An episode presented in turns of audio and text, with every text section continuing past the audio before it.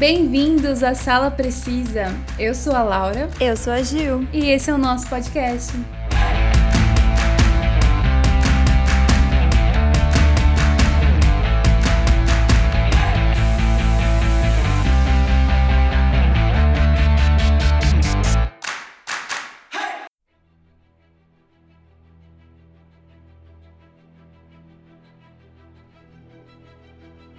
Volta do universo cinematográfico da Marvel nas telas, a gente resolveu falar um pouco mais sobre esses dois Vingadores que agora têm a própria série no Disney Plus, Wanda e Visão.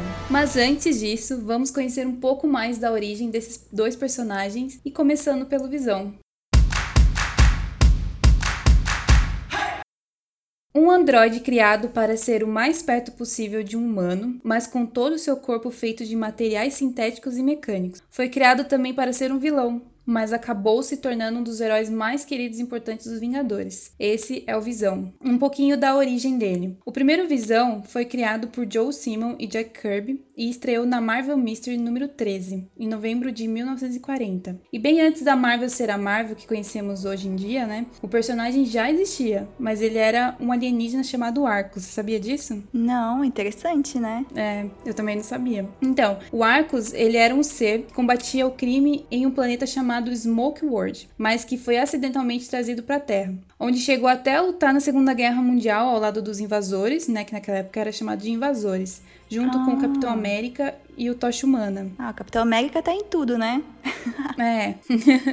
Já na era moderna da Marvel, o Visão aparecia bem poucas vezes nas HQs de Os Invasores, mas sem ser o Visão que conhecemos e sendo só chamado de Arco. Aí, algumas décadas depois, Stan Lee e o escritor Roy Thomas resolveram adicionar o Visão nas histórias dos heróis dos Vingadores, que daí virou os Vingadores. Roy hum. queria de volta o Visão da Era de Ouro da Marvel, que era da década de 40, né? Uhum. E Stan Lee queria ele como um Android. Então, Roy Thomas e o escritor John Buscema, né, eles criaram o Visão em 1968 com o visual que a gente conhece atualmente das HQs. Mas como será que era o visual dele antes? Pelo que eu, que eu pesquisei, ele tinha tipo um, uma aparência meio alienígena ah. e ele usava tipo uma roupa verde com uma golona assim, mas é nada a ver com o Visão que a gente conhece hoje em dia. É porque ele é mais um, ele é um androide mesmo, né? Ele é um robô. Uhum. A criação do Visão, ele tem muita ligação com a origem do Tocha Humana, né? Eu também não sabia disso, que é o Tocha Humana original, que é também um, um Tocha Humana diferente do que a gente conhece hoje em dia, né? Dos filmes e tal. Uhum. E ele também tem muita ligação com a HQ do Nascimento de Ultron. A gente vai, eu vou explicar qual que é essa ligação. Então, resumindo, seis meses depois da primeira aparição de Ultron, o novo plano dele era criar um androide que acabaria com os Vingadores. Então, o Pensador Louco, que é um outro personagem da Marvel, contou o que ele fez com o Tocha Humana, é, um tempo antes, né? E que ele tinha feito do Tocha Humana um androide, mas o corpo estava lá desativado. Então, o Ultron roubou o corpo do Tocha Humana androide. Eu vou chamar ele assim, ele é diferente do Tocha Humana pessoa. Então, esse é o Tocha Humana androide, porque ele é de uma linha temporal diferente do, do original. Uhum. Então, ele tinha roubado o corpo do Tocha Humana androide e primeiro o corpo foi mudado para vermelho e depois as células do corpo foram modificadas para que em vez de pegar fogo, né, igual o Tocha Humana, pudessem alterar a sua densidade e usando um cristal de controle na testa que servia para absorção de energia solar. Então foi assim que o Visão nasceu, com aquele visual que a gente conhece, que tem a pedra, né, da...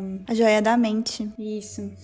Fugiu o nome. Aí um tempo depois, por conta de alguns eventos que aconteceram, tipo, é muita coisa que tem é, nas HQs, o cientista Hank Prank, que quem lembra é o pai da Vespa. Sim. Ele morreu em uma das HQs e a sua mente foi passada para o corpo do Visão. Ele era programado para ser um vilão, mas a humanidade dentro da mente dele, que o Hank Prank colocou, fez o Visão se voltar contra o Ultron, ajudando os Vingadores a destruir ele, né? O Ultron. Ah, interessante, né? Isso aí não foi adaptado, essa parte, né, para os filmes. É, não, tanto que o, Hank Prank ainda tá vivo, é, né? tá vivo. Daí, em 1970, a Feiticeira Escarlate e o Mercúrio voltaram a fazer parte dos Vingadores, porque até então eles não tinham, né, é, se visto visto. E é aí que começa o romance da feiticeira e do Visão. E daí na, na HQ Giant Size Avengers Avengers número 4 de 1975, o Visão e a Wanda eles se casam. Aí a Wanda e o Visão ficam um tempo tendo uma vida mais civil, sem ter envolvimento nas ações dos heróis, né, e tal. E daí com isso, a Wanda sonhava em ter filhos. Uhum. Mas era impossível, né, por causa do Visão ser É, um então. robô. Aí a Wanda, tipo, ela usa os seus poderes de alteração da realidade e ela acaba tendo gêmeos do Visão.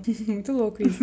Né? Mas ela realmente tem esse poder, é muito forte esse poder de alterar a realidade. A gente vai entender mais pra frente. E daí, um certo momento depois disso, por causa de mais eventos, né? Porque é muita coisa pra explicar, não ia ter como. O Visão acaba sofrendo uma modificação na sua mente e não, e não é mais o Visão que a feiticeira, tipo, e que todo mundo conhecia, sabe? Aham. Aí a Wanda, depois disso, né, por causa disso, ela enlouquece, porque ela não tem mais o visão dela, e ela acaba reescrevendo a realidade e isso afeta o visão, tornando pior do que ele já estava. Então ele já, tipo, já tava meio que do mal. Aí a Wanda, tipo, ela fica doida, tipo, da cabeça, sabe, por causa disso, e ela acaba alterando e ele só piora. Aham. E daí, sem controle das coisas, a mulher do Hulk, ela consegue desativar ele. Então, a She-Hulk, né, que a gente até vai ver em uma das, das séries ou filmes, não sei, da Marvel aí, Sim, vai ter uma série da She-Hulk. é, ela participa bastante da história do Visão e da Wanda. Que legal, né? Saber que tudo tem ligação, né? Nas HQs também. E não sei se a gente se vai ter nas séries, né? Isso a gente não sabe ainda, mas É, mas é legal saber, né? sim. Então, aí em 2012, o Tony Stark ele consegue restaurar o Visão original em uma configuração que passou a se auto-reparar. Aí o Visão, ele volta, né, o Visão que a gente conhecia, que derro- derrotou o Ultron e tal. E daí ele perdoa a mulher Hulk, porque ele sabia que... Por ter desativá-lo, né? Porque ele sabia que a, a mulher Hulk tava, tipo, fazendo certo, né? Porque ele tava descontrolado. Mas Sim. ele acaba não perdoando a Wanda por ter controlado a mente dele, né? Porque foi por culpa da Wanda que ele ficou pior do que ele já tava. Então ele acaba expulsando ela da mansão dos Vingadores. Mas no fundo, tipo, ele sempre teve muito sentimento por ela. Aí então, a- com a sua reestruturação, né, o Visão absorveu o máximo de energia solar possível e evoluiu a sua programação. Aí em 2016, o Visão resolveu levar a sua busca pela humanidade um passo além. Então ele tenta criar uma família sintética, o que não dá muito certo. Então ele volta a integrar os Vingadores. Mas esse Visão que eu contei aqui bem resumidamente das HQs é um Visão um pouco diferente do, do cinema, né, o que a gente viu nos filmes da Marvel. Sim. Então, no cinema, o Visão apareceu pela primeira vez em 2015 no filme Vingadores A Era de Ultron. Ele foi um androide nascido do resultado de um corpo sintético de vibrânio criado por Ultron e a Helen Cho e foi ativado pela Joia da Mente. O corpo foi roubado pelos Vingadores e enviado para Tony Stark e Bruce Banner e colocaram a inteligência artificial de Tony Stark, que é o Jarvis, que a gente vê ele falando o filme inteiro, a gente só ouve a voz dele. Aí Sim. colocaram o Jarvis dentro do corpo, né, do Visão. Aí o Visão se juntou aos Vingadores durante a batalha de Sokovia, né, usando seus poderes para prevenir que o Ultron transferisse a sua consciência pela internet. É, mais pra frente, né, o, na sua vida secreta, o Visão foi emboscado e atacado pela Ordem Negra, que estava à procura da Joia da Mente para Thanos. Aí, como resultado, né, o Visão ele foi levado para Wakanda, onde a princesa Shuri, que é a irmã do Pantera Negra lá, começou o processo de remoção da Joia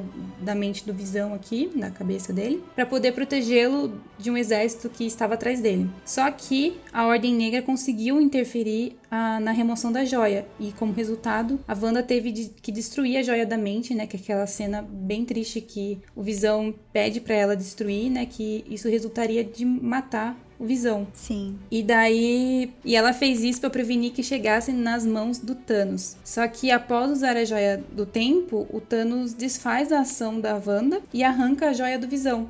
Que acaba matando ele, né, nesse processo, e ele acaba completando a manopla do infinito. Então, tipo, acabou que não adiantou nada o que a Wanda fez e só foi mais sofrimento pra ela ainda. Nossa, essa cena dá muita raiva do Thanos.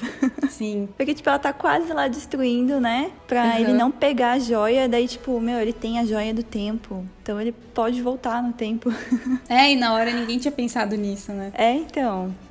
Então, e o Visão, ele em sua base, tipo, ele é uma máquina, né? Uma inteligência artificial. Mas o seu maior poder ah, é a mudança na densidade do seu corpo. Que ele pode ficar extremamente forte e pesado, se tornando até mesmo impenetrável, ou ele pode ficar intangível ao ponto de flutuar. E a célula na testa, em forma de joia, o faz absorver energia, transformando basicamente em uma bateria né? Porque ele consegue, tipo, fazer o carregamento dele toda hora, como se fosse assim. E ele pode até mesmo soltar é, umas rajadas de energia. A gente vê isso, né? Na, acho que na, na Era de Ultron, no filme. Tem uma cena, né, se eu não me engano, que ele junta ele, o Thor e o, e o Homem de Ferro, e eles uhum. acabam destruindo o Ultron assim. Então a gente vê, tipo, o poder, né, e a potência dessa rajada de energia que ele consegue soltar pela joia da mente. E o que difere o Visão de outros personagens é o seu pensamento filosófico sempre em busca de respostas sobre a própria humanidade, tentando se auto-entender e sempre demonstrando sentimentos e emoções, né, por causa da parte humana que tem dentro dele. E por isso que por muitos ele é considerado um dos melhores personagens da equipe de super-heróis da Marvel. Bem interessante, né? E eu acho legal que agora ele tá tendo mais destaque, né? Uhum. Porque quando a gente assiste aos filmes dos Vingadores, o destaque maior é pro Homem de Ferro, Thor, Capitão América, Sim. né? Ele meio que secundário secundário. E acho bem legal que agora estão dando destaque a outros personagens da Marvel, né? E agora vamos conhecer um pouco da Wanda Maximoff, a personagem mais forte da Marvel. Uhum. Bom, pelo menos nas HQs, né? Porque nos filmes a personagem acabou não sendo tão explorada e é. decidiram colocar a Capitã Marvel como a personagem mais forte nos filmes. Mas nas HQs é um pouco diferente. A Feiticeira Escarlate foi criada por Stan Lee e Jack Kirby e fez a sua primeira aparição nos quadrinhos da Marvel em março de 64, em uma HQ dos X-Men. Ela era inicialmente uma vilã relutante, mas logo se transformou em uma heroína das HQs da Marvel. A personagem já fez parte de várias equipes da editora, como os Vingadores, a Irmandade de Mutantes e até os Defensores. Como a gente já sabe, ela é conhecida por ser uma feiticeira muito poderosa, que é capaz até mesmo de alterar a realidade. Esse poder de alterar a realidade não foi visto nos filmes, se não me engano. Bom, e a, a origem da Wanda, ela na verdade teve várias origens nas HQs, tanto que é bem confusa a parte da origem dela, né? Porque uhum. eu escolhi duas origens, eu acho que teve só essas duas, mas dentro delas teve várias reviravoltas que foram modificando a, as, essas mesmas origens. Tem a Wanda Maximoff, que foi sequestrada da Sérvia e trazida para a montanha Wondagore, base do alto evolucionário. Durante anos, ela e seu irmão gêmeo, o Pietro, acreditavam que eram filhos do casal de ciganos, Django e Maria Maximoff. O alto evolucionário supostamente sequestrou os gêmeos quando eles eram bebês, fez experimentos neles e depois de se assustar com os resultados, ele devolveu os gêmeos para Undagor disfarçados de mutantes comuns. Então, um dia, a Havana colocou fogo acidentalmente numa vila e foi atacada pelos moradores. Um deles acabou chamando ela de Feiticeira Escarlate, nome que ela acabou adotando anos depois. O vilão Magneto apareceu e a resgatou dos aldeões. Por conta disso, a Wanda disse que estava em dívida com o Magneto, que ajudaria esta até conseguir pagá-la. Por conta disso, a Wanda e o Pietro, que mais tarde tornou-se o Mercúrio, personagem que a gente já conhece, né? dos filmes uhum. do X-Men, se tornaram integrantes da Irmandade de Mutantes do vilão e chegaram a enfrentar os X-Men em algumas ocasiões. Quando adolescentes, a Wanda e o Pietro descobriram que tinham habilidades sobre-humanas incomuns. Então já dá para perceber que a origem dela tem a ver com o X-Men, né? Uhum. Mas da sua outra origem, que difere bastante dos quadrinhos e das telas, é onde ela é filha de Magneto. Inicialmente, eles acreditavam que foram adotados quando criança pelo vilão, mas uma revelação mostrou que Magneto era sim pai biológico dos gêmeos. Magda era amante de Magneto e logo após ficar grávida, ela fugiu e resolve dar à luz aos gêmeos em segredo. Depois do nascimento, a Wanda e seu irmão foram entregues a um casal de ciganos pela sua proteção.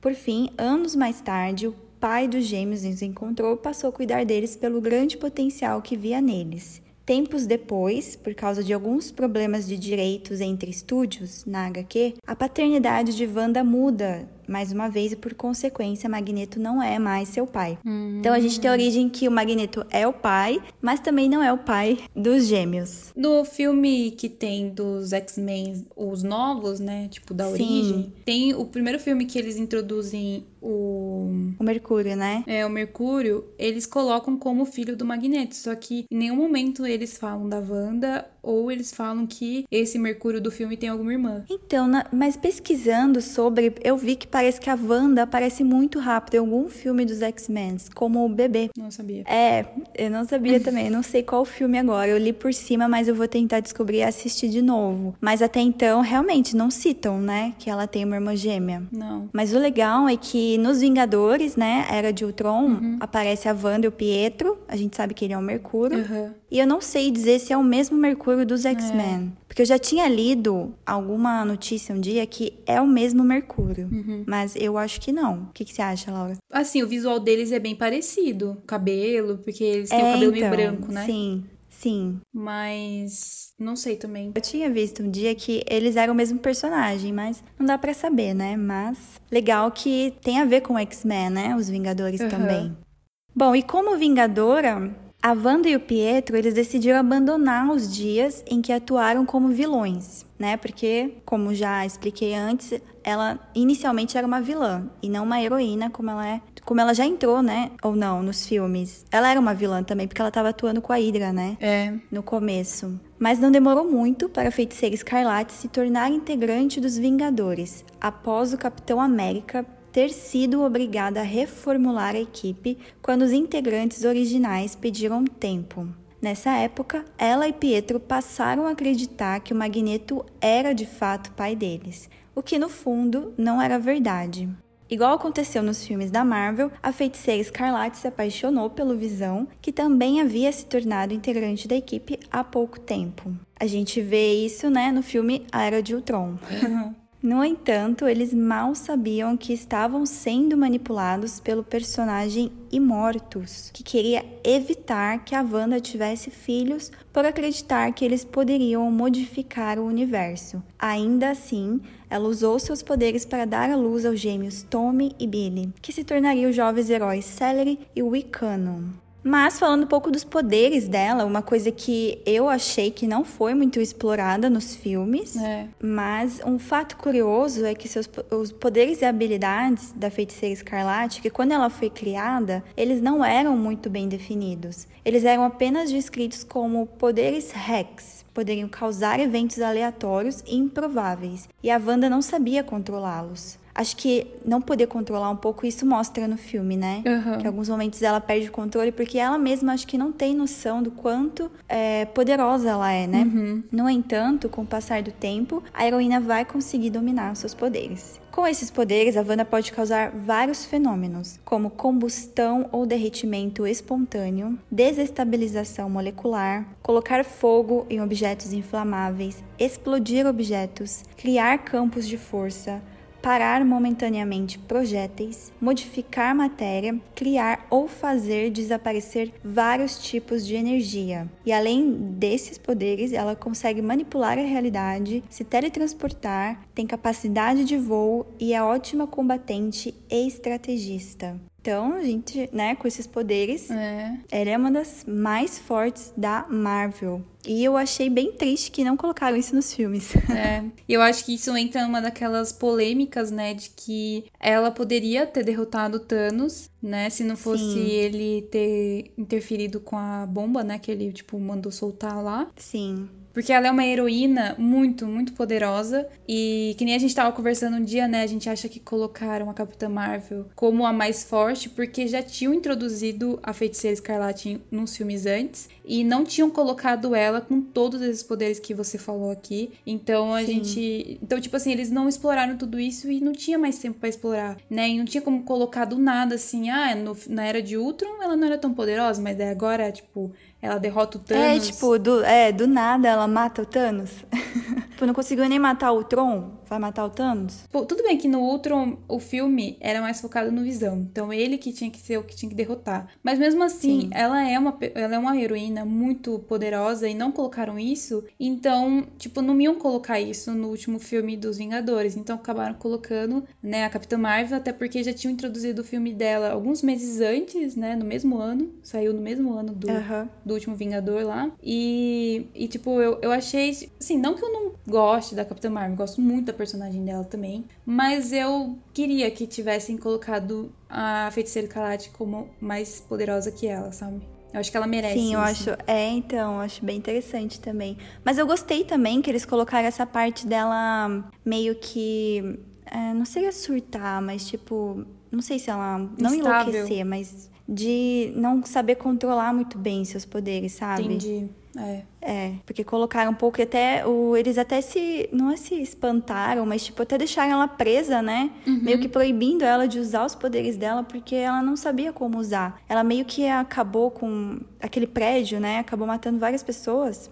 Eu acho que foi Guerra Civil, que tem aquele no começo, né? Eles estão tentando pegar alguma coisa e ela acaba explodindo o prédio com várias pessoas, mas não era a intenção dela, né? Ela só não conseguiu controlar naquela hora. É. é que eu acho que é tanto poder, né? É tanta coisa na cabeça dela. Tipo, ela, ela tem uma mente tão poderosa que é, às vezes ela não consegue controlar. Sim. E na HQ mostra que ela acaba, numa, numas HQs, ela surta, né? Esses dois gêmeos que ela faz na realidade dela e ter do Visão, tem uma das HQs que ela, ela enlouquece na hora que ela descobre que os filhos dela não são de verdade. Aham. Que não passa de uma imagem que ela criou, né, na cabeça dela, na realidade que ela distorceu. E com isso ela, tipo, ela enlouquece, ela fica completamente, sabe, maluca por causa disso. E que daí ela acaba é, mudando lá a linha temporal do Visão e tal. É, então. Mas fica aí a origem dessa personagem, que não foi tão explorada, mas acho que acredito que com a série vai ser mais explorada agora.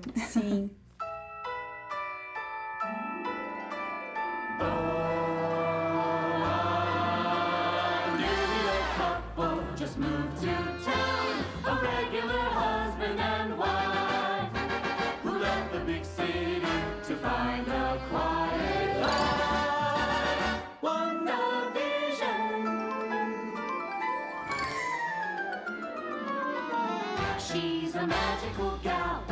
small town locale. A part machine. How will this duo feel and pull through? Oh, sharing a love like you've never seen.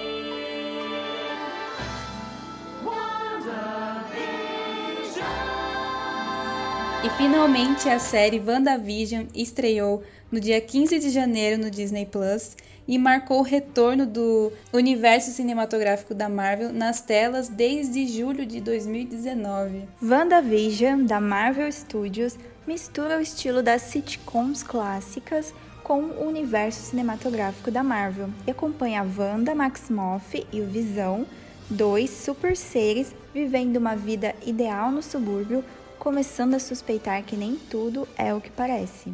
A série deve introduzir a SWORD, que nos quadrinhos é uma agência ligada à SHIELD, que faz principalmente vigilância na órbita da Terra contra possíveis ameaças extraterrestres. É, ainda não se sabe qual será a ligação da agência com a série, mas Monica Rambeau fará parte da SWORD, que teve seu primeiro vislumbre na cena pós-crédito de Homem-Aranha, Longe de Casa, em 2019, quando Nick Fury, né, que é interpretado pelo Samuel. Jackson, aparece em uma estação espacial. E a gente já assistiu aos dois primeiros episódios disponíveis na Disney Plus. E agora a gente vai comentar com spoilers as nossas impressões e algumas teorias que já criamos.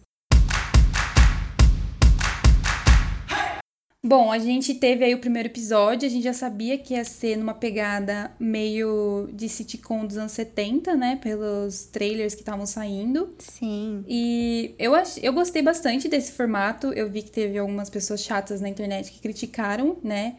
Esse formato. Aqueles críticos Não, de internet. sempre alguém vai criticar. É, sempre alguém vai criticar. É, mas eu, assim, particularmente, eu assistia, não sei se você assistia, aquela série Feiticeira. Eu sei qual é, mas eu nunca assisti. Então, eu lembro que eu assistia ele no, na Nickelodeon, que passava de noite, era acho que depois das 11 horas começava a passar uns outros tipos de série, né? Passava umas séries bem mais antigas. E Feiticeira era uma dessas séries e esses dois primeiros episódios que eu assisti de WandaVision, dá pra sentir muita, muita referência, é, tipo, desse estilo de sitcom que era da feiticeira, sabe? Então teve a abertura da série, que é meio em, que é em desenho animado, e é, tipo, super parecido com a abertura da feiticeira, que é, é uma sitcom que é, tipo, só ela e o marido dela. Então é só a Wanda e o Visão, e a feiticeira era assim também. E, e, tipo, a gente vê a Wanda no primeiro episódio, a gente vê a Wanda usando os poderes dela de levitação, né? Então, Aham. é tipo, mano, é muito parecido. E, tipo, eu gostei muito desse estilo. Tipo, a, as piadas, né? Os trocadilhos entre ela e o Visão tá muito legal. Tá, a- tipo assim, os dois têm um- uma química muito boa. É isso que eu ia falar. Eu achei, assistindo os episódios, que eles estão muito à vontade no Aham, papel Sim. de Wanda e de Visão, sabe? Tipo, nem sei explicar, mas eles estão muito bem. Então, o primeiro episódio ele é bem curtinho, né? Ele é bem mais curto do que o segundo e mas a gente já tem várias assim meio que pistas assim que eles acabam deixando pra gente pra gente tentar é... pra gente ficar com aquela criando aquelas teorias doidas na cabeça, né? E ficar tentando ligar uma coisa na outra e como a gente sabe que a série vai ser ligada ao cinema, ao universo cinematográfico, né? Então a gente fica procurando uma coisa ali, tipo, ah, aquilo lá é referente a tal filme. E uma coisa que aparece é um comercial, né? É um dos primeiros comerciais que aparece dentro da, da série, né? É de uma torradeira que é da, da companhia Starks, que a gente sabe que é do, do pai, daquela época era do pai do Tony Stark, né? Aham. Porque eu acho que essa série se passa nos anos 70, tipo, a, a- essa série não, aquela, essa visão aí da, da Wanda, né, esse, tipo, esse mundo que ela tá criando aí, parece se passar nos anos 70, que é uma época que é do pai do, do, do, do Homem de Ferro lá. Então, mas eu acho que o primeiro episódio é mais antigo ainda. Você acha? Porque eu tô criando, eu não sei o que eu tô achando, não sei se você achou igual eu, Hum. mas eu acho que cada episódio é uma época. E o primeiro episódio é os anos 50, o segundo é os anos 60. É. E no final, a gente já vê que aparece cor, ou seja, ela está indo pros anos 70. Eu não sei, pode ser alguma coisa que eu criei na minha cabeça, mas eu acho que é isso. Mas faz um pouco de sentido, porque a gente percebe que a vestimenta deles começa a mudar, né? Um pouco também. Sim, o cabelo, né? É, E até a imagem, não sei se você reparou a imagem do primeiro pro segundo. A do primeiro é muito mais antigo. Eu reparei depois que você comentou comigo, mas de primeira não tinha reparado. É, então, é bem. Já muda um pouquinho até o, o jeito da imagem. Eu achei muito legal isso. Mas aí o primeiro episódio foi mais pra gente ver, né, qual a, como que seria o formato da série, além de várias referências e homenagens, né, à feiticeira e algumas outras séries também da época. Mas é no segundo que já dá pra criar várias teorias, né? Sim. Então, aparece numa cena, a gente vê um helicóptero que cai no quintal da Wanda e ele, assim, a série inteira tá se passando em preto e branco e o helicóptero cai no quintal, ela pega o helicóptero tá com cor, ele é vermelho e tem o Sim. símbolo dessa sword. Que pra quem não sabe, SWORD é um acrônimo para Sentinent World Observation and Response Department. É uma agência de contra-terrorismo e inteligência que lida com ameaças extraterrestres à segurança mundial. A SWORD era uma subdivisão da SHIELD, mas parecia ser amplamente autônoma de sua organização.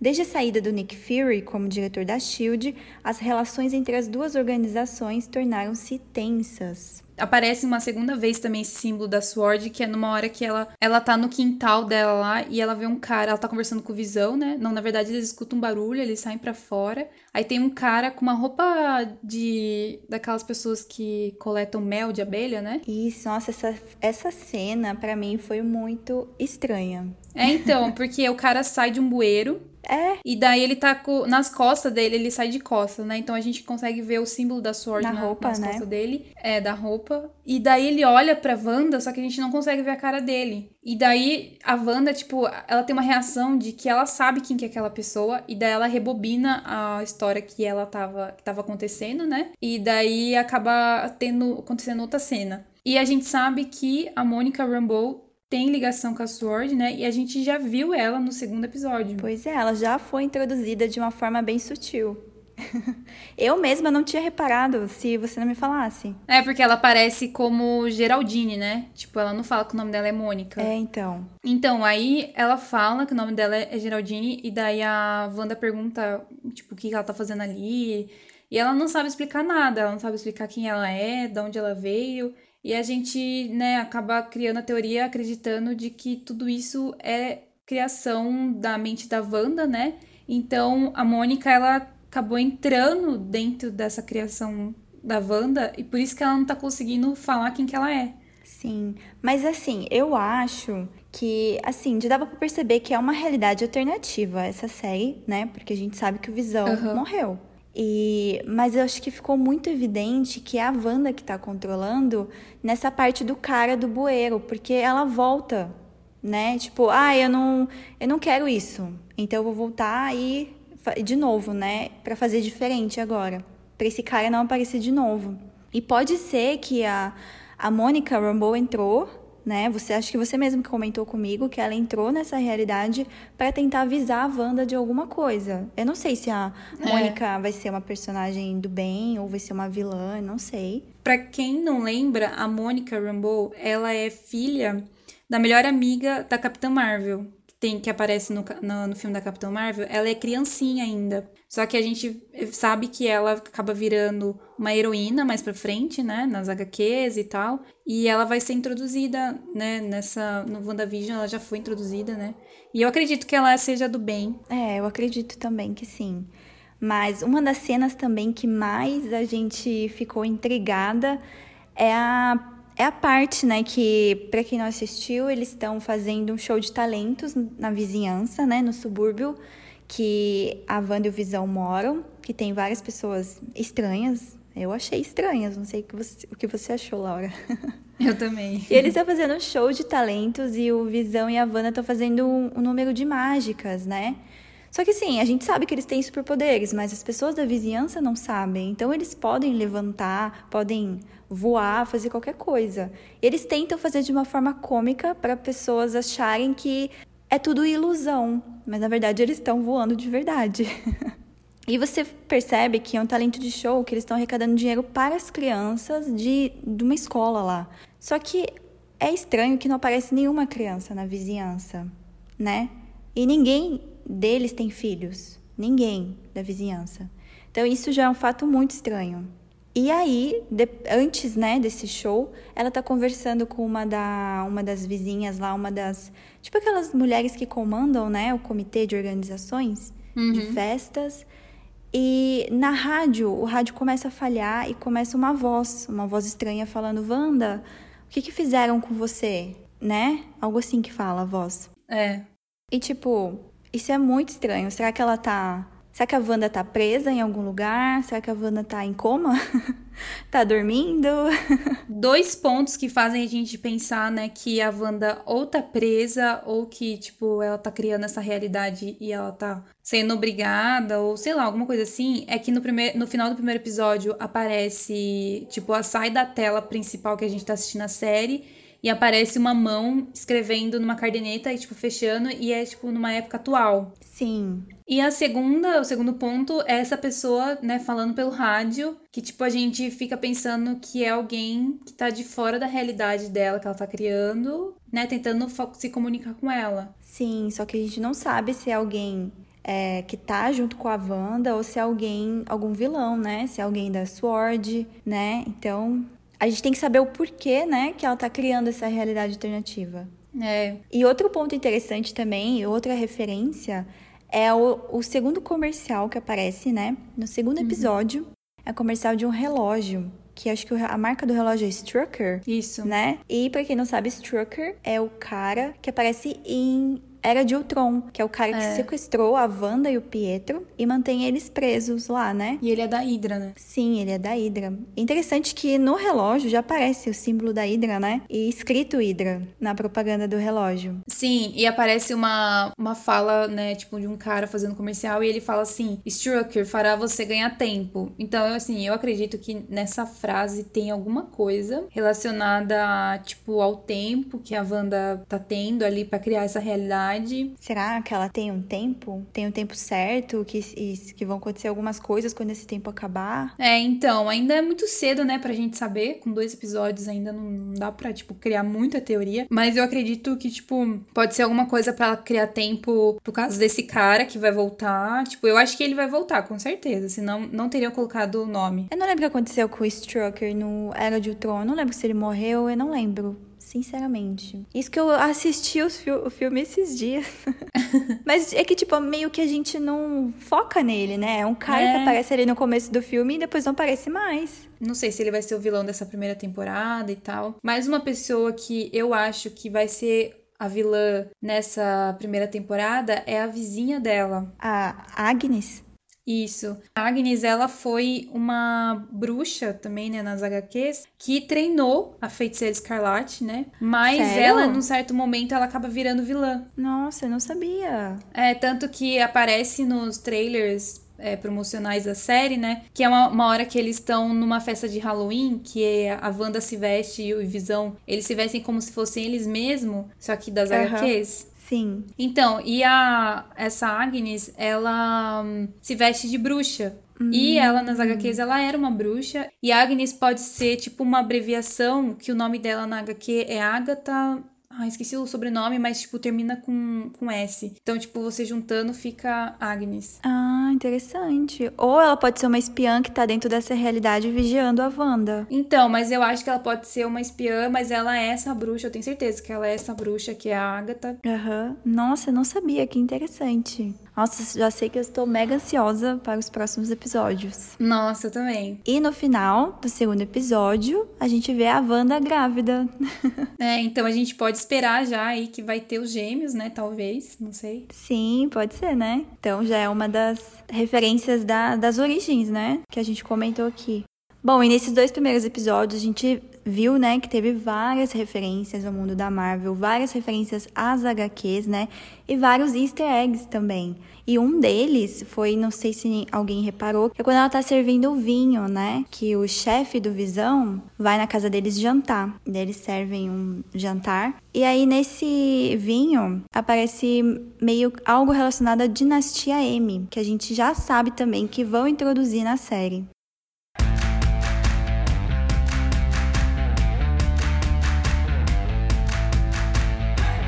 Bom, e lembrando que o Disney vai disponibilizar um episódio por semana, então tem aí uma semana inteira pra gente ficar teorizando mais sobre né, o que pode acontecer nos próximos episódios. Bom, e essas foram nossas primeiras impressões dos episódios já disponíveis no Disney Plus de WandaVision. E um pouquinho também sobre a origem dos dois. Espero que vocês tenham gostado do episódio. Não deixe de seguir a gente na nossa rede social, nosso Instagram, Arroba Sala Precisa Podcast. que a gente sempre tá postando conteúdo original Sala Precisa e também algumas dicas de playlists para vocês ouvirem. Até a próxima!